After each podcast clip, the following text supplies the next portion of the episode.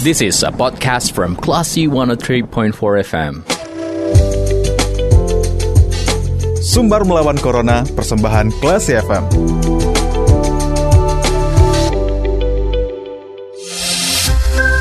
empat Kelas FM, this is the actual radio. Kelas People saat Anda mencermati sumber melawan Corona persembahan radio Kelas FM bersama Sidi Tendira. Nah Kelas People, kira-kira seperti apa ya pantauan arus dari libur Natal dan Tahun Baru di Bandara Internasional Minangkabau. Untuk mendapatkan informasi terkait hal tersebut, kita sudah terhubung bersama dengan Humas PT Angkasa Pura II Bandara Internasional Minangkabau, ada Pak Vendrik Sondra. Kita sapa dulu. Assalamualaikum Pak Vendrik. Waalaikumsalam, selamat sore Pak, selamat sore Bagi People. Selamat sore Pak, gimana kabarnya Pak? Sehat ya Pak ya hari ini? Alhamdulillah sehat Pak. Alhamdulillah. Baik Pak, terkait dengan um, menghadapi libur Natal dan Tahun Baru ya Pak ya, bagaimana pantauan penumpang pesawat yang masuk dan keluar dari Bandara Internasional Minangkabau atau BIM Pak? Ya, memang sampai dengan hari kemarin tanggal 27 itu jumlah penerbangan uh, ada 19 kedatangan dan 19 keberangkatan. Jadi sekitar 38 pergerakan Hmm. Itu penumpang yang datang itu ada sekitar 12.316 dan yang ada 5.900an. Jadi ada 18.000 kemarin, Pak. Hmm. Tapi luar biasa sih sebenarnya penumpang. Oh, maaf, itu data 2020 juga ya. Uh, uh, ada total itu sekitar 13.000, maaf, 8.000 orang. Ya, 8.000 yang tetap, 1.000 yang berangkat. Maaf, ya. Oke, baik Pak. Um, bisa diulangi lagi Pak informasinya? Jadi untuk arus penumpang di Bandara Minangkabau untuk tanggal 27 kemarin, mm -hmm. itu penerbangan totalnya ada sekitar 24 penerbangan, 12 datang dan 12 berangkat. Mm -hmm. Penumpang itu yang datang ada sekitar uh, eh, 1.375 dan berangkat 1.495. Jadi totalnya sekitar 2.000-an, Mbak. Nah, untuk tanggal 27 ya. Hmm. Apakah ini jumlah ini meningkat dari uh, jadwal yang biasanya, Pak? Dari, nah, sebenarnya gini ya, Mbak. Kalau dibanding hari biasa selama masa pandemi, hmm. untuk uh, 12 flight ini sebenarnya masih di standar biasa, Mbak. Jadi tidak ada perubahan berarti. Karena dari pihak uh, maskapai sendiri dan dari Kementerian Perhubungan melalui otoritas bandara wilayah 6 itu tidak ada extra flight untuk periode Nataru tahun 2021 ini. Mm-hmm. Gitu, Mbak. Baik, tidak ada extra flight ya, Pak. Ya. Cuma kalau iya. dibandingkan dengan tahun 2020, Pak, apakah ada peningkatan, Pak, uh, penerbangan tahun ini?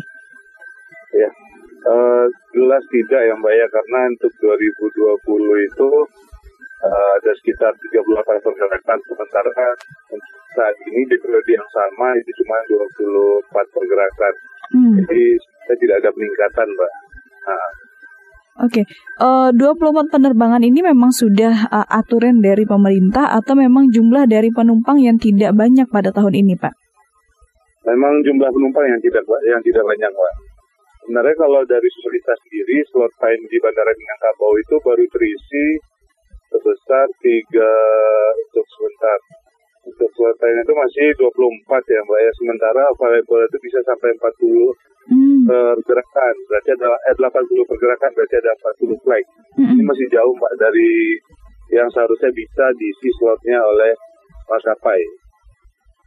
Oke Pak, apakah ada kemungkinan nanti uh, ada peningkatan beberapa hari lagi Pak di tanggal-tanggal tertentu? Hmm, kita mungkin perkirakan hari Jumat ya Pak ya.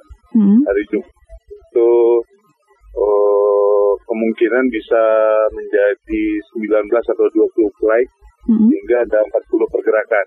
Yeah. Itu perkiraan kita. Karena ini naik turun Pak menyesuaikan karena kayaknya liburan sekarang kan orang kerja kan tidak ada cuti bersama. Mm-hmm. Kalau perkiraan kan ada cuti bersama mungkin ada peningkatan. Tapi pada kenyataannya tidak ada cuti bersama sehingga kita menunggu dan perkirakan itu puncaknya nanti di hari Jumat karena ada libur Sabtu Minggu setelah itu kan Mbak. Hmm. Oke okay, baik Pak. Ya. Oke, okay, uh, eh, berarti tidak ada pengaruh yang signifikan ya Pak ya dengan uh, Nataru tahun ini ya Pak ya? Enggak, sejauh ini enggak ada Pak. hmm. karena pemerintah pun juga menetapkan aturan bahwa semua penumpang wajib melakukan vaksin dua kali untuk bisa berangkat di periode Nataru ini. Hmm. Dan itu bisa antigen. Gitu, Oke. Okay. Apakah juga ya. ada uh, faktor karena harus wajib vaksin dua dosis ini Pak yang menyebabkan penumpang jadi uh, menurun pada Nataru tahun ini? Uh, enggak juga sebenarnya Pak. Hmm. Kita lebih di sini mungkin melihat faktor uh, akhir tahunnya ini karena tidak ada cuti bersama ya. Hmm. Kalau kemarin perkiraan di awal-awal periode tahun ini kan ada cuti bersama sebelum Natal, terus di sebelum tahun baru ya. Hmm. kenyataannya tidak ada sehingga banyak mungkin uh, yang membatalkan untuk periode liburan kali ini dan kita pun seperti yang kita ketahui bahwa anak sekolah mungkin mulai tanggal 3 sudah mulai sekolah lagi ya. Mm-hmm, yeah. Jadi sehingga makanya jumlah penumpang tuh dibanding tahun kemarin agak turun gitu Mbak Rita. Oke okay, baik Pak. Oke, okay.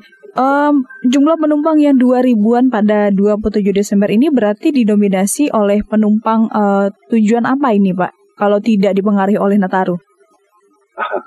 Tetap, jadi rute kita sekarang yang available itu kan Cengkareng, Medan sama KNO sama Batam. Hmm. Jadi setelah 85 persennya itu penumpang kita dari Jakarta hmm. dan ke Jakarta. Sementara seperti yang kita sampaikan tadi bahwa untuk antara kedatangan dan keberangkatan itu hampir imbang Mbak di angka 1.300 hmm. dan 1.400 penumpang per hari di tanggal 27 kemarin. Nah. Oke baik Pak. Uh, baik kami sudah dapat poin-poinnya Pak. Berarti tidak ada um, jumlah penumpang yang membludak akibat Nataru uh, masih terpantau uh, cukup kondusif ya Pak ya di BIM ya. Tidak ada pelanggaran prokes juga ya Pak karena jumlah penumpangnya yang tidak banyak ya Pak. Enggak, jadi kita bandara tetap menerapkan protokol kesehatan dengan baik ya Mbak ya. Baik itu mulai penggunaan masker, hmm. terus pengaturan waktu check-in, dan malam kita sekarang membuka layanan check-in man mandiri, hmm. di mana penumpang bisa langsung memastikan keberangkatannya, sekaligus aplikasi peduli lindungi bisa diimplementasikan di mesin check-in tersebut. Hmm. Sehingga di check-in counter sendiri bisa terminimalisir antrian para penumpang gitu Mbak. Oke, okay, baik Pak. Ada sistemnya bandara sih hmm? masih sangat-sangat kondusif, Mbak. Oke, okay, baik Pak. Kami sudah dapat poin-poin informasinya Pak. Ter uh, terakhir Pak sekaligus juga closing statement. Mungkin ada pesan dari Bapak selaku dari pihak Angkasa Pura II ya ingin menyampaikan pesan terhadap pendengar terkait dalam menghadapi libur Nataru ini. Silahkan Pak. Ya. Jadi pemirsa uh, People terkait liburan akhir tahun baru akhir tahun ini sebenarnya bandara sangat siap dalam uh, melayani pengguna jasa bandara. Uh, people tidak perlu takut untuk bepergian karena apa semua persyaratannya kita pikir sangat mudah dan simpel dan tidak rumit lagi melakukan pengecekannya di bandara hmm. karena semua sudah by system. Dan untuk di bandara sendiri kita juga menjaga segala sesuatunya sesuai dengan protokol kesehatan.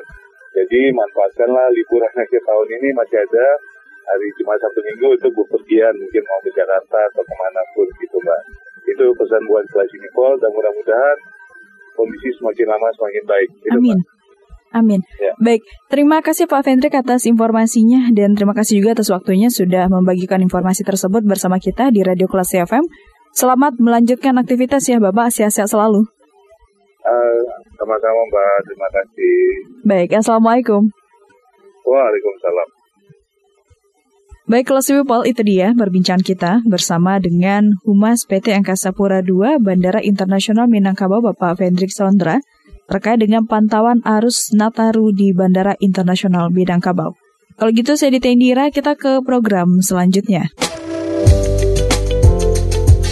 Terima kasih. Anda sudah mencermati program Sumber Melawan Corona.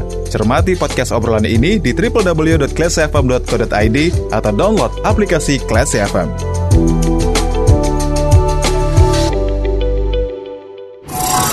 This is a podcast from Classy 103.4 FM.